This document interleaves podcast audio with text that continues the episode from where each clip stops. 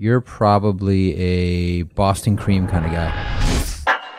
Hey, I have a question for you. I'm supposed to do the sponsor tag right now, but go ahead. The thing is, is that we're doing this podcast at 9 p.m. on Sunday night, and Yellowstone just dropped season four. Yeah, I know. Do you think I can do this podcast while watching it at the same time?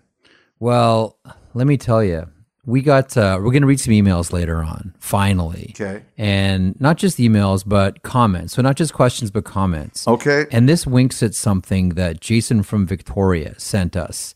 I'll read it to you. Love Jeff's plug about Amel cutting Elliot's keyboard tapping. Made me think of the times Elliot was clearly eating, making food, or coffee while talking. So, do I think you can do it? Yes, because anyone that's either heard you here on this podcast or who heard you on my radio show daily knows that when I speak, mm, generally you tune out and do something else. And you'll hear a couple of words here and there that'll be trigger words for you where you'll jump in and say, Oh, I guess Jeff was mentioning that.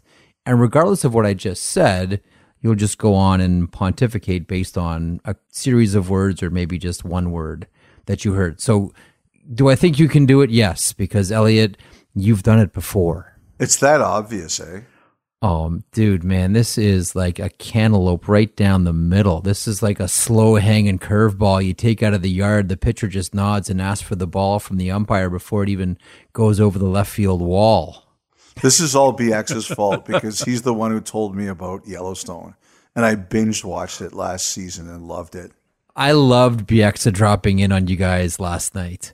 That was hilarious. That was well done. That, That was, was so good. that was very well done.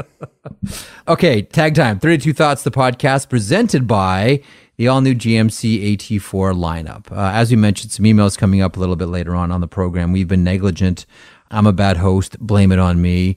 But one of the things that Blame it on Jeff. blame it on the rain and blame it on Marek. Let's start with Chicago and the news on Saturday afternoon. Jeremy Colliton and his staff, outside of Marc Crawford, dismissed as head coach of the Chicago Blackhawks. Derek King takes over on an interim capacity. He gets called up from Rockford that night as well. Rockford has their season opener. Uh, and with that, by the way, Sheldon Keefe becomes the youngest coach in the NHL at 41. Your thoughts on Jeremy Colliton and what happened there before we get to Derek King and what's next? Your thoughts on Jeremy Colliton, who I think all of us realize and accept was put in a really difficult position right from the get go. I didn't realize either it was three years to the day that Joel Quenneville got fired that Jeremy Colliton was fired. Somebody Yeah. pointed that out to me and it, it surprised me. You know, nobody believed in Jeremy Colliton more than Stan Bowman. And the moment that Stan Bowman was out, it was only a matter of time. Did you watch the Winnipeg game on Friday? Yeah. Pretty obvious, right? Like the 5 1 score was generous mm-hmm. to the Hawks. That was not a 5 to 1 game. That really was much worse than 5 to 1. You could tell, like, this team was flat, flat, flat. Mm-hmm. Like, I don't like it when people say, I don't want to be the person who replaces this enormously successful individual. I want to be the person who replaces the person who tried to replace the enormously successful individual. Do you understand what I'm saying here? I do. I know. You, I know you don't like it because we've had this conversation before. I know you don't like it, but can you understand it? Yeah, yeah. I, like I understand it, but I think it's loser thinking. I like I really think it's loser thinking. I don't like it at all.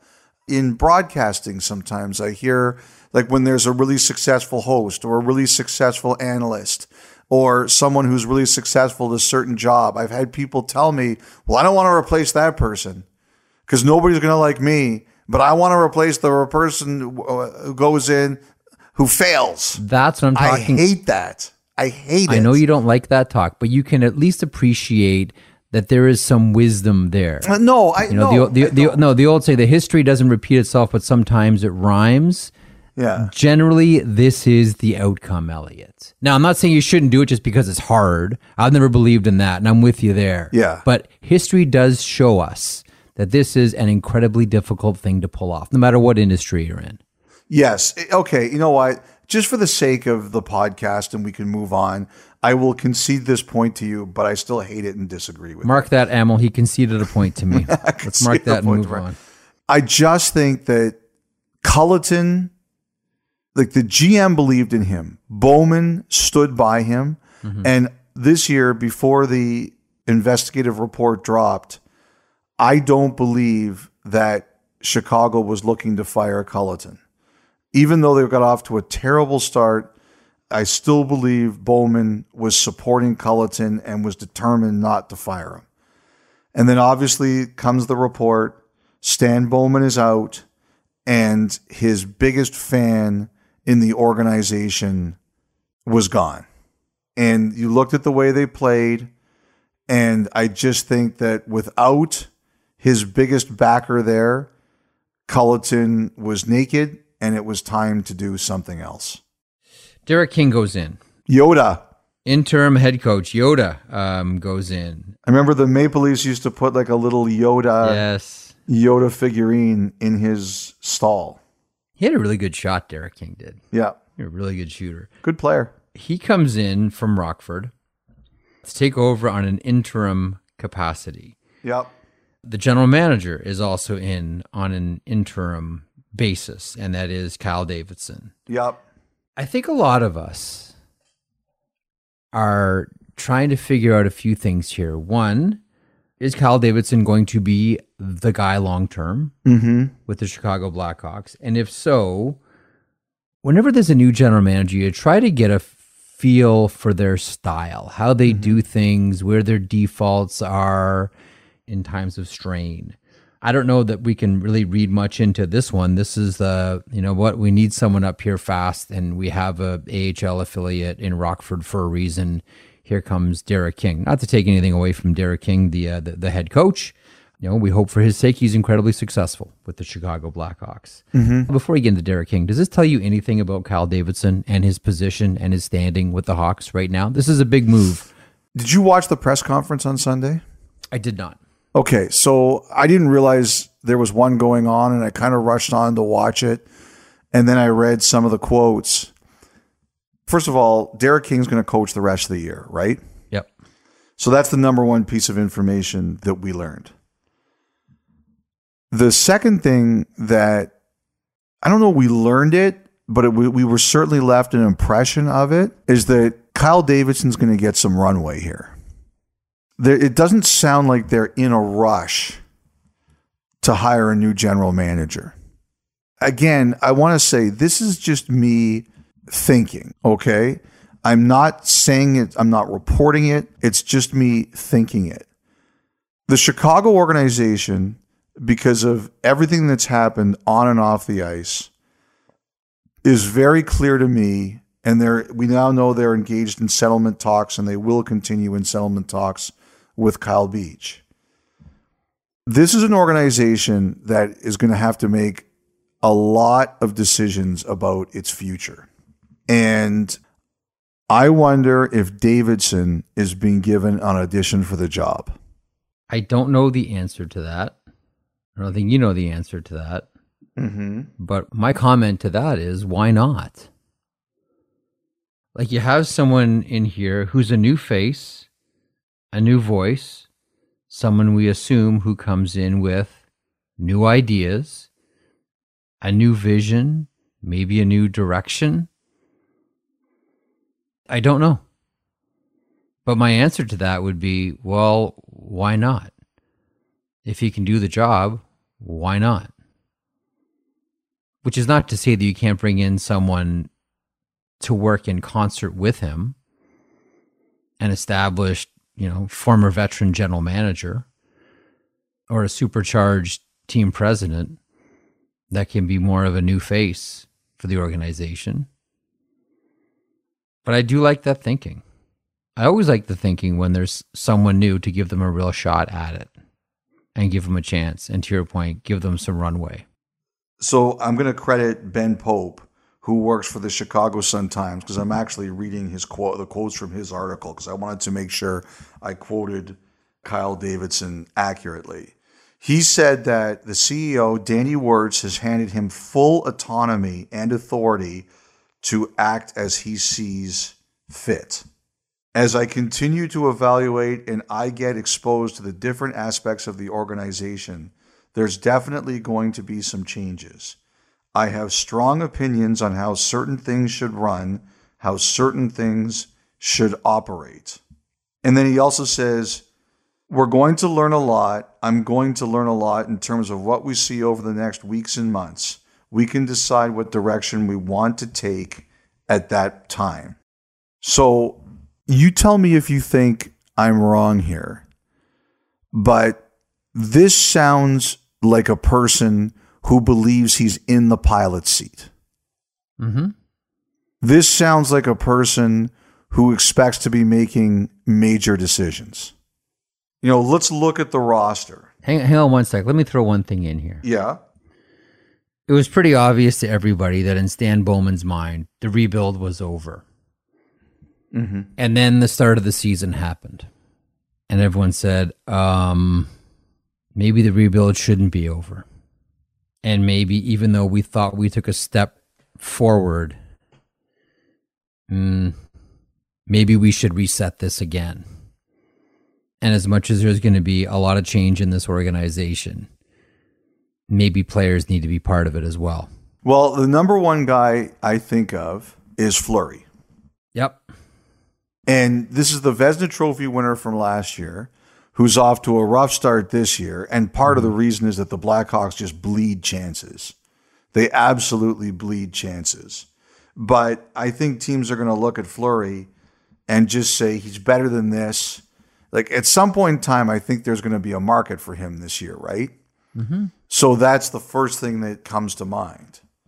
But Davidson seems to me he's talking like a guy who believes he's going to have the ability to make major decisions.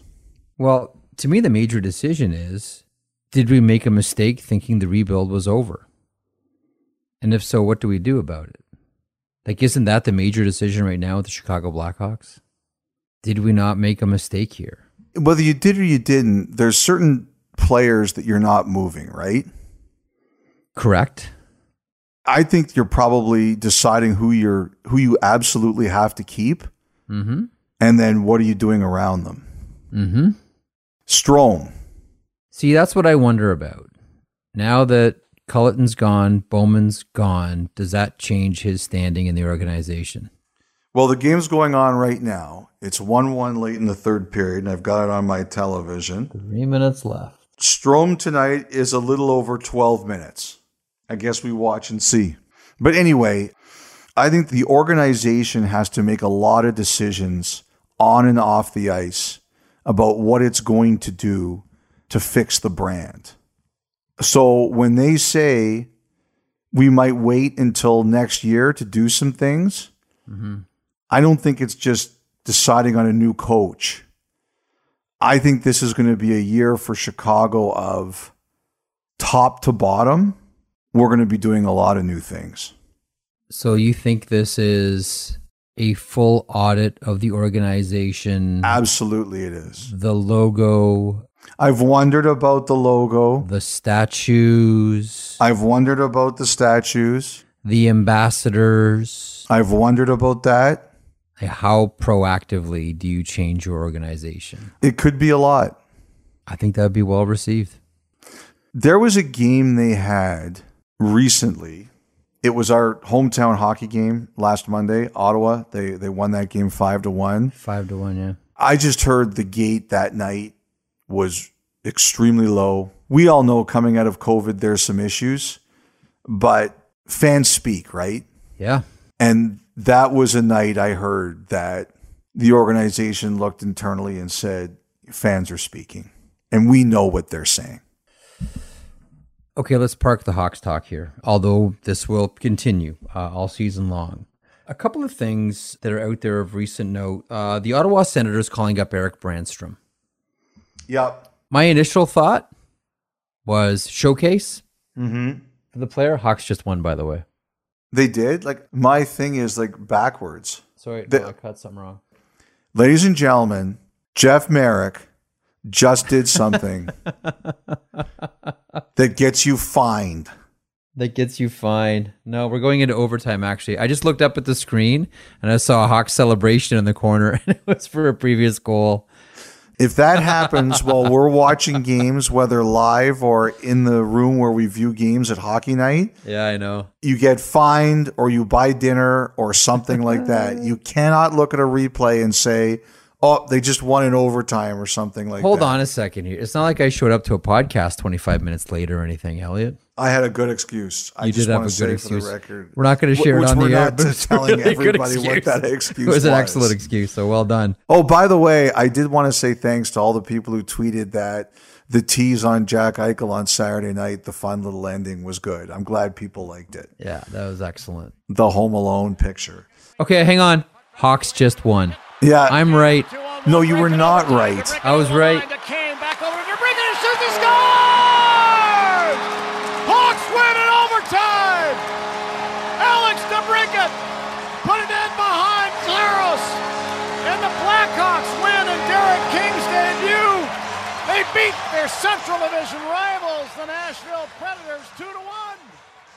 Well, congratulations to Derek King. First, You had a premonition. yeah. You're a psychic. Ooh, DeBrincat. That's a big one for him. So anyway, well, the camera guys were doing a great job of setting up. Oh, I did credit the camera guys last time, and they only get credit once. They don't get credit twice. Oh, geez, tough crowd. but while they were setting up, I was doing a radio hit, and uh, I had to walk off into the side, and that picture was was there. He tried to hide it, I guess, oh, that's and it was right there. And I said, "There is no way you are getting away without explaining this." Oh, that's fantastic. A quick thing on Eichel. I mentioned this on Saturday. He's um he's in Vegas now. Did you see the reception he got? First of all, Oh yeah, I saw him getting interviewed by Millard too. true Vegas fashion as the limo pulls up. it is completely Vegas and it's beautiful. So he's in Vegas now. He's uh, deciding on his course of care this week.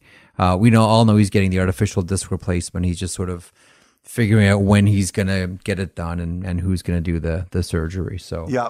that'll all get taken care of. Maybe even by the time you listen to this podcast. I mentioned Erik Brännström uh, a couple of seconds ago before we detoured again to the Hawks and then Jack Eichel. Let's go back to Ottawa here. Erik Brännström called up by the Ottawa Senators. My first thought on that was showcase, but should it be my first thought in your estimation? Well, if you saw the Sanders tweet, which came out just before we did this podcast, I guess they, they have a COVID issue, right? Yep. Uh, Nick Holden and their assistant coach, Jack Capuano, are both in the protocol. So Brännström was was called up to play. I mean, look, it's going to be interesting. I think, you know, Brännström has switched agents. And as we've talked about many times, when you switch an agent, it's not because you want nothing to happen, right? So, you know, th- this is an important time for him. I, I have no doubt teams are going to be watching him, but the Senators haven't played well defensively. There's going to be an opportunity for him.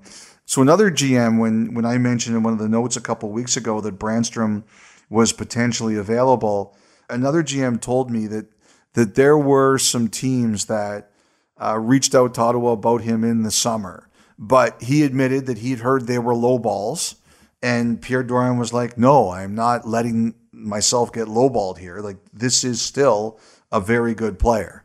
So, this is a big opportunity for him. And to be honest, they could really use him. Mm-hmm. They have a defense pair that looks really good, and then they're really struggling behind them. You know, Chabot and Zub is your top pair, and then they're really struggling behind them. So, it's an opportunity for Brännström. They need some help back there, and he's talented enough to give it.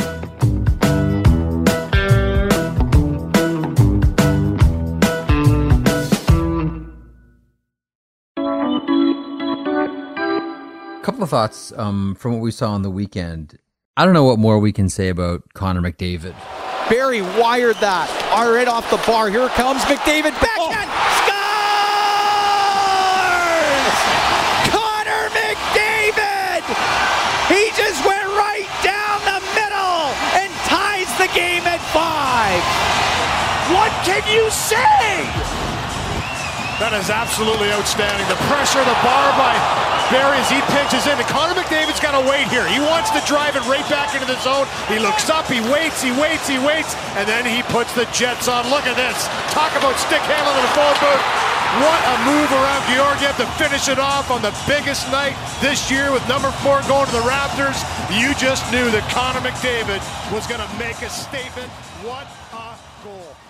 Not necessarily just the fact that he was able to pull it off, but I don't know many players that would look at four players in front of them and say to himself, I'm going to dance all four of them.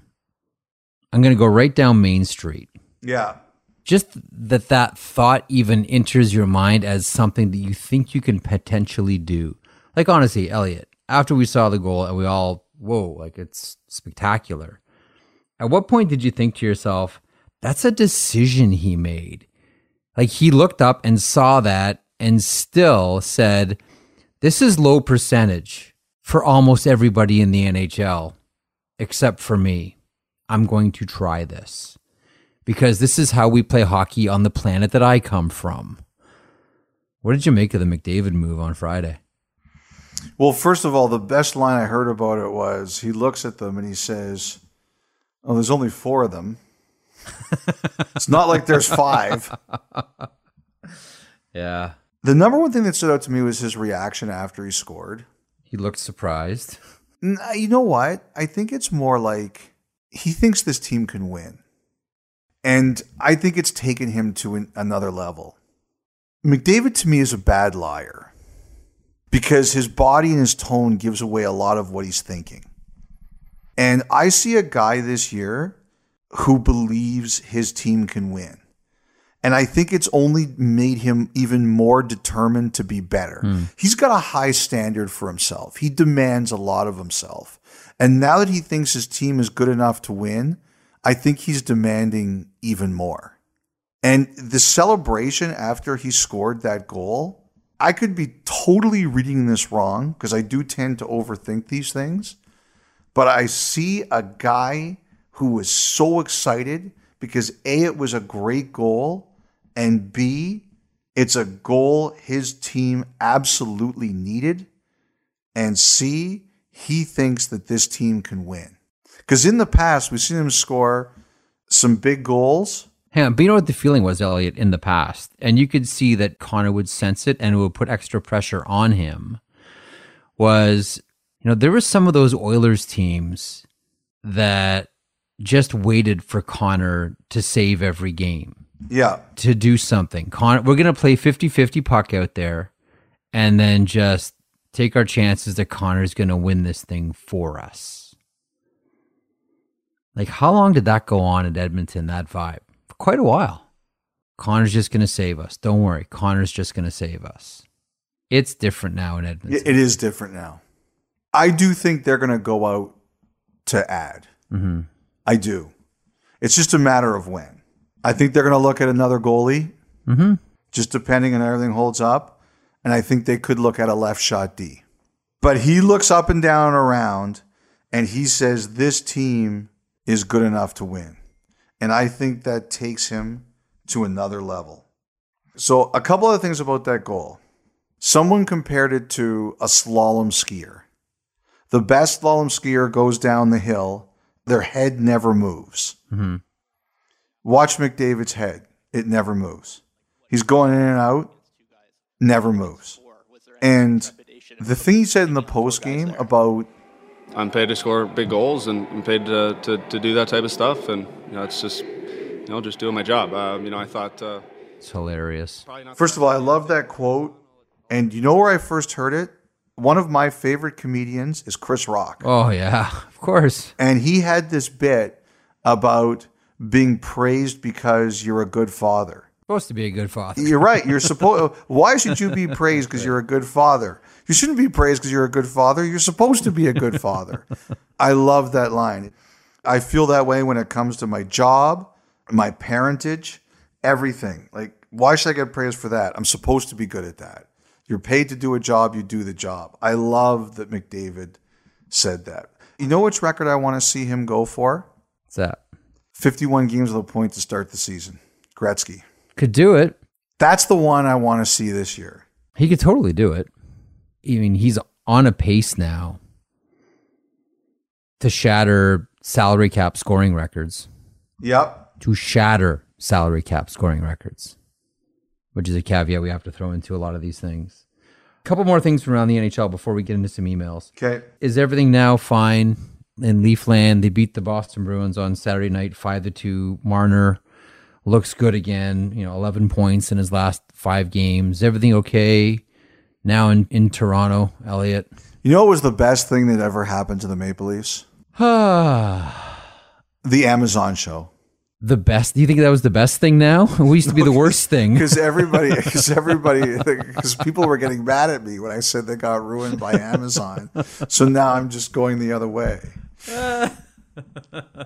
It's opposite day. It was a stroke of genius. Whoever greenlighted that, it's brilliant. Look at the look at the results.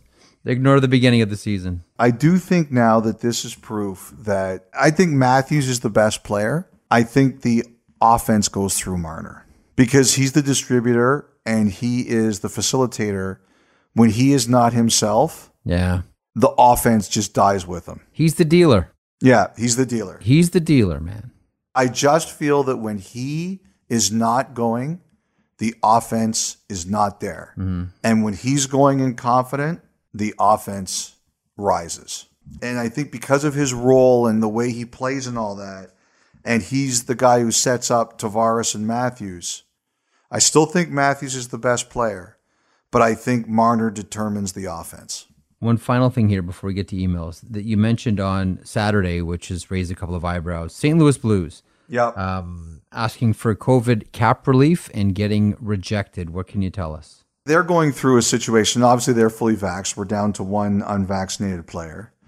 And there have been a number of teams that have stepped up and said, look, we're vaccinated. So if we go through something and we're shorthanded, can we get relief? And I, and I think it should be done. I think they should do it. I've said, even if they want to just use it as a bonus overage and take it off the cap next year, they should do it Next year, yeah. but the league won't do it. And the Blues asked for COVID relief last week and they didn't get it. And one of the reasons is that they wanted to call up Scott Perunovich, who is lighting it up in the American Hockey League. He is off to an incredible start, and they can't get him up there because his bonuses were too high. So they were very upset. And a lot of teams are upset about this. And there have been some talks, and, and some teams have said it, and I think the league has said it. Why are we testing as often as we are for vaccinated players? Basically, you get tested every 72 hours. And one of the things they decided to do, because a number of the doctors were against it, they said, look, if you don't want canceled games, you have to keep testing as often as we are. And if you want to go to the Olympics, which admittedly some don't want, but the players really want, you have to keep testing as often as you are. And it was tough to explain last night on the air, but I have the exact note right here. I'm just reading it right now. Is that one of the issues was there's an expedited procedure to confirm positives to make sure that they are accurate and not false positives. So basically, the false positives are in the lab based PCR testing. So, what tests they're going to use more often now are called MESA tests, Mesa Point of Care tests. They're at club facilities in the US and they have improved their accuracy. Similar options are being explored for Canadian clubs. Hmm. So that's what they're looking at. Because one of the things that they said was the people were upset about this whole system were saying is that there were too many false positives. So is there a way we can fix those or address those quicker? Now, I, will say this, Jeff. The NBA uh, sent out a note. It was reported on Sunday morning that they are recommending boosters uh, for players, coaches, and referees. I I'm curious to see what this is going to mean for the NHL. I I had heard that you know it was they got everybody vaccinated but one guy, but I know they were nervous about okay what happens if we try to do boosters. Story to follow. Elliot, let's uh, take a quick break, come back, and finally get to some emails on 32 Thoughts, the podcast.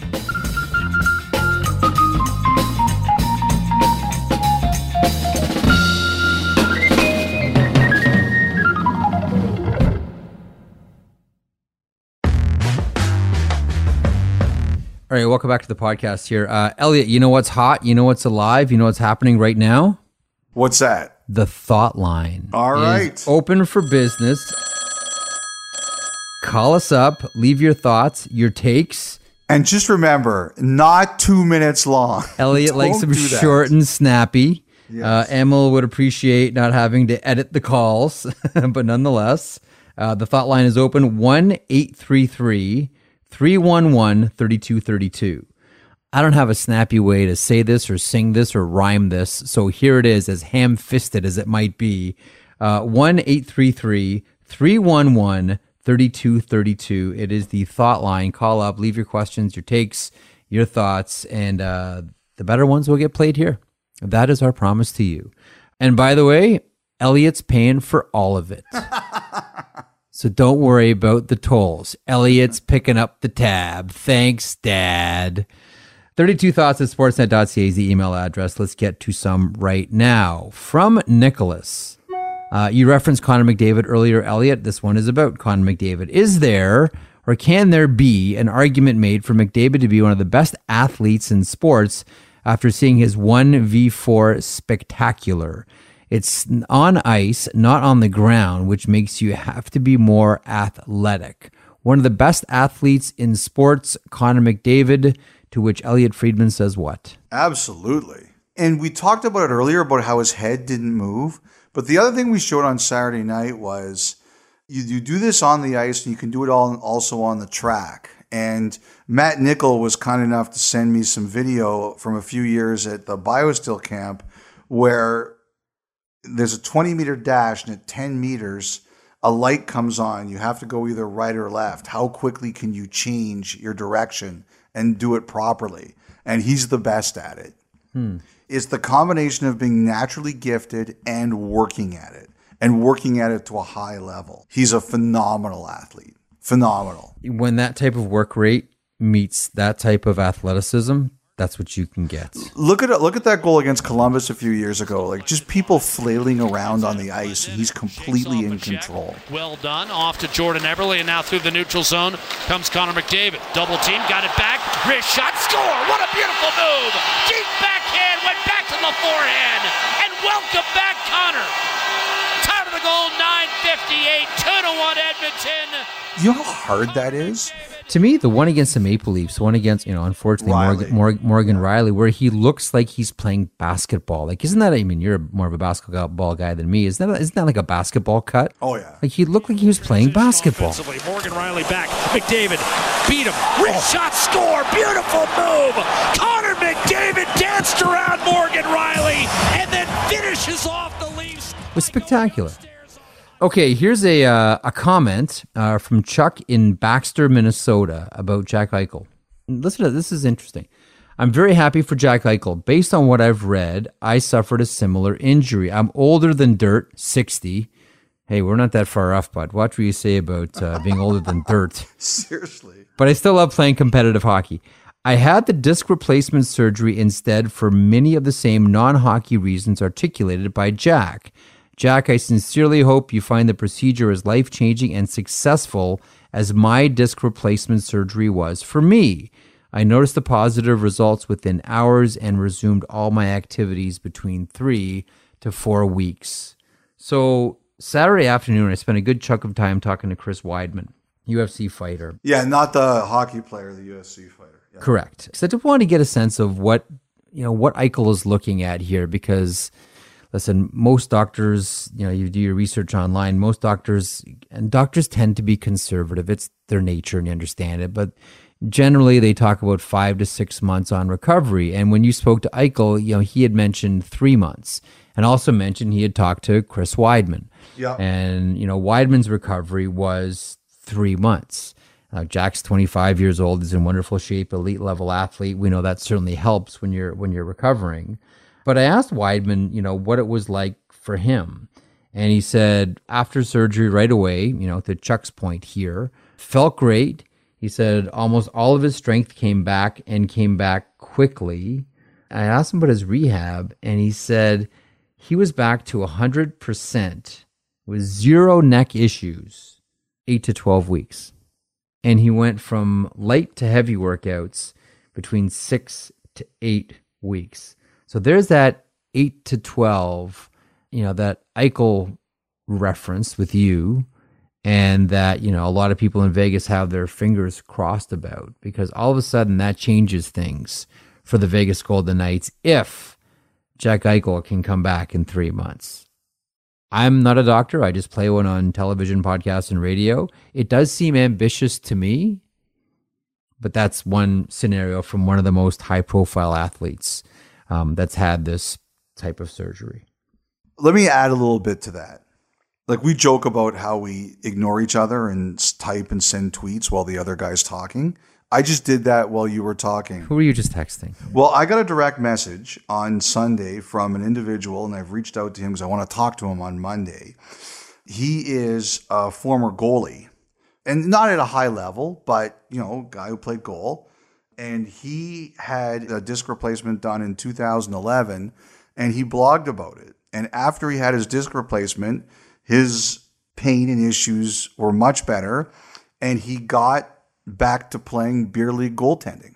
And I want to talk to him about it. Obviously, that's not the same as what Jack Eichel is going to try to do. Yeah. But he did it. He blogged about it. I found he sent me the link. I, I read through his blog online. It's and I, I hope to talk to him and I want to link I'll link to it in the blog if I get it done. But you know, I, I just think it was really interesting.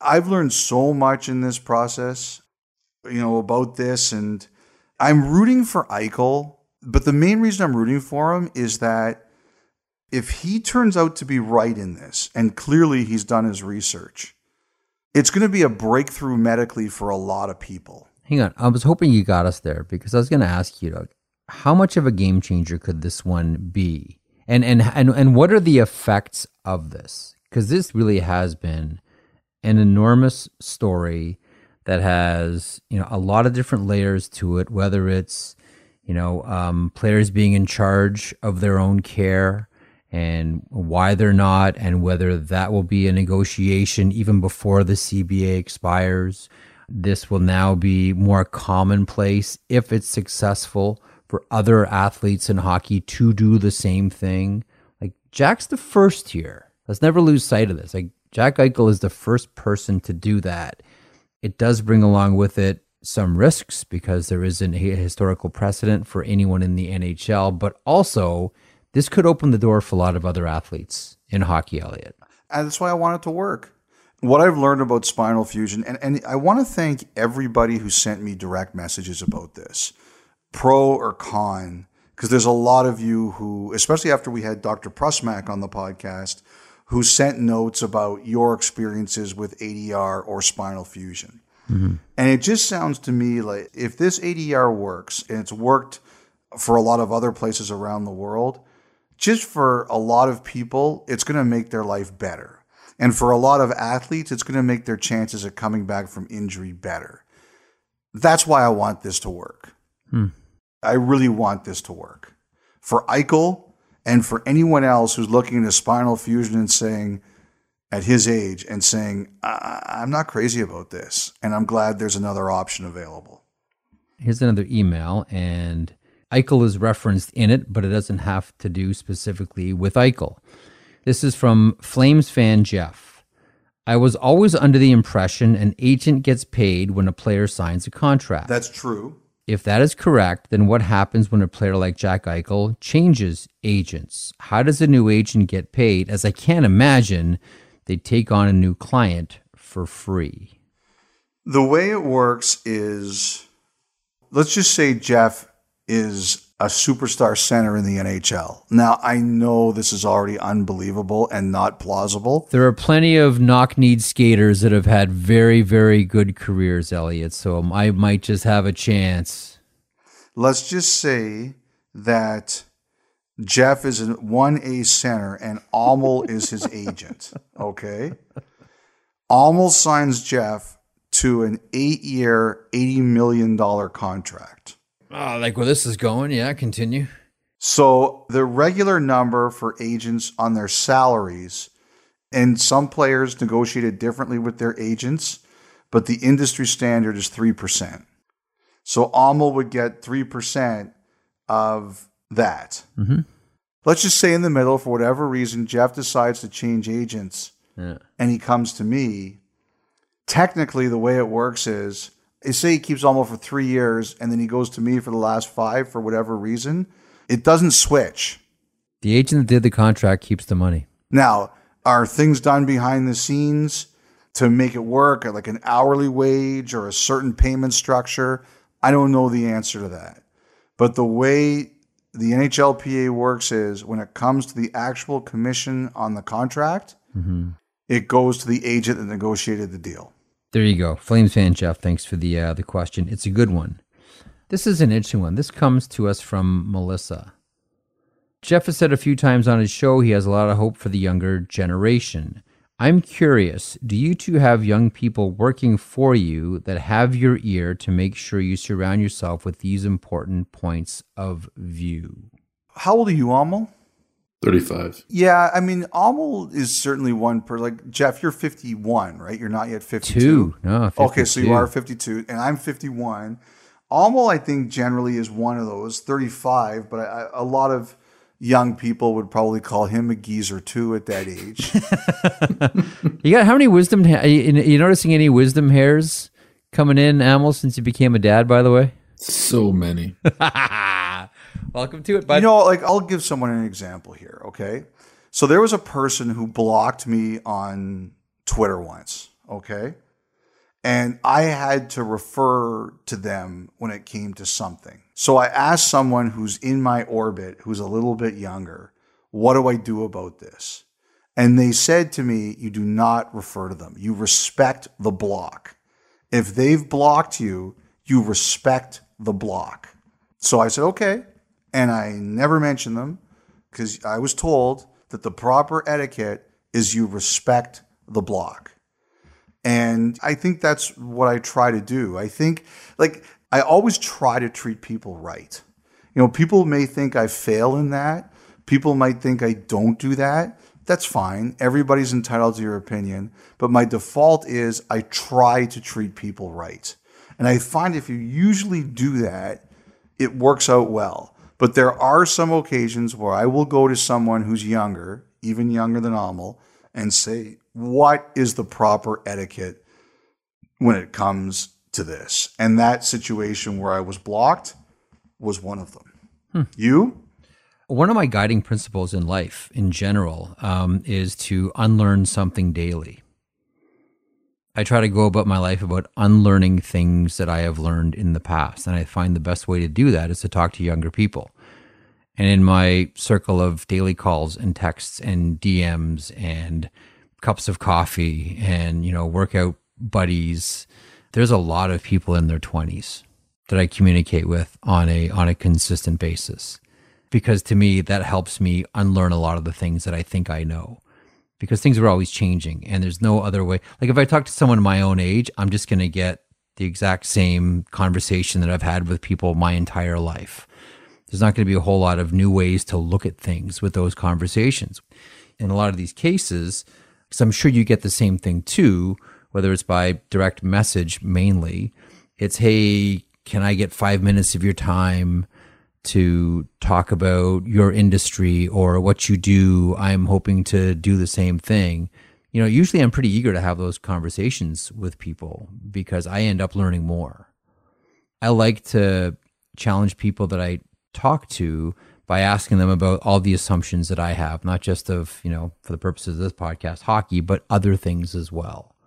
And I find that's one of the ways that keeps me in a mind frame of unlearning something daily and listen, swallow the ego and not think that you know everything. I think that's part of it as well. Mm-hmm. So yeah, so I keep an orbit of. It sounds so weird. I keep a cabal or something like that. It sounds so. It sounds so weird. I you know I just talk to a lot of younger people because there's a lot. There's a lot of value in there because that's where all the new ideas are. Seriously, like uh, the, my, one of my biggest fears is that I become one of those people that you know when I first broke into into the industry, we saw yeah you know this person hasn't changed their mind in 20 years and they're not about to now. I'm terrified of being that person that's completely fixed on their ideas and their mindset and completely incapable of changing. If I ever become that person, just honestly, Amel, Elliotte, tell me and I will leave. At that point, I have, I have, I have no business being around. Yeah, you know, I, I just think I remember like when I was 20 and people who were older saying, I can't keep up with all the changes and thinking how stupid that was. And now that I'm 50 and everybody else is 20, you can't keep up with all of the changes. Like there are certain things now that are conventional that I never would have thought of. And you just got to make sure you don't trip over them. Because, like I said, I see a lot of people who offend without meaning to offend. Yeah. So you just got to be smart about it. Uh, last one for the podcast today. Uh, this from Derek. I just became a scout for a junior A team in my hometown. Congratulations. Derek. Congratulations, Derek. Well done. And would love to get my hands on some quality literature. Um, are there any books by former NHL scouts? And if so, are there any that you recommend? Books for scouts? Yeah. There's one that comes to my mind right away that I read uh, when it came out. This would have been around yeah, 2011 uh, 2012. And that's called The Art of Scouting by Shane Malloy. Gare Joyce's book on scouting was really good. What was that? Future Greats and Heartbreaks? And Heartbreaks, yeah. Some good stories in there. I think a lot of that revolved around the Erik Johnson draft. It's Michael Lombardi's book on um, Bill Belichick and Bill Walsh working for them. Hold on. Because the one thing that he talks about in that book is he talks about identifying what is important to your organization and becoming really good at looking for that. Hmm. Like he talked about in the NFL, there were some teams that really valued a certain kind of player, and they always became really good at finding that kind of player. And then, of course, there would be situations where you'd say, well, maybe this kind of player doesn't fit what we normally look for, but I'm going to fight like hell for him anyway. His book is called Gridiron Genius. And in there, he does talk about how Bill Walsh and Bill Parcells like certain kind of players. And so he or the other scouts with him would target those players because he knew that their coaches were committed to those skills. You could find a player that wasn't good in a lot of things or wasn't ideal in a lot of things, but he could do something really well that your organization valued. Mm-hmm. And I thought that was a very good piece of advice. As you were talking and I was ignoring you, um, as you do with me, I pulled uh, Malloy's book off my shelf. The Art of Scouting uh, by Shane Malloy, how the hockey experts really watch the game and decide who makes it. And it's, you know, what to look for, you know, on face-offs, uh, puck skills, puck movement. Well, you know, what type, types of things scouts look for. This section here, a couple of sections uh, with some words of advice from various scouts uh, around the globe. It's a really interesting read. Like if you're looking for something, Derek, that's hockey specific, I would go with uh, with the Art of Scouting by Shane Malloy. Absolutely. Um, anything else to add, Elliotte? Before we wrap this one up, anything you're looking forward to this week? Not really. I can't think of anything else. Very well, then we'll close with this. Taking us out, Elliotte, a West Coast artist who's been part of the Canadian music scene for a long time. JP Maurice just dropped his fifth full length record where he evolved his sound with sweeping melodies using his powerful vocal range. From Pressure Makes Diamonds is JP Maurice with Runaway on 32 Thoughts, the podcast. Thanks for joining us today.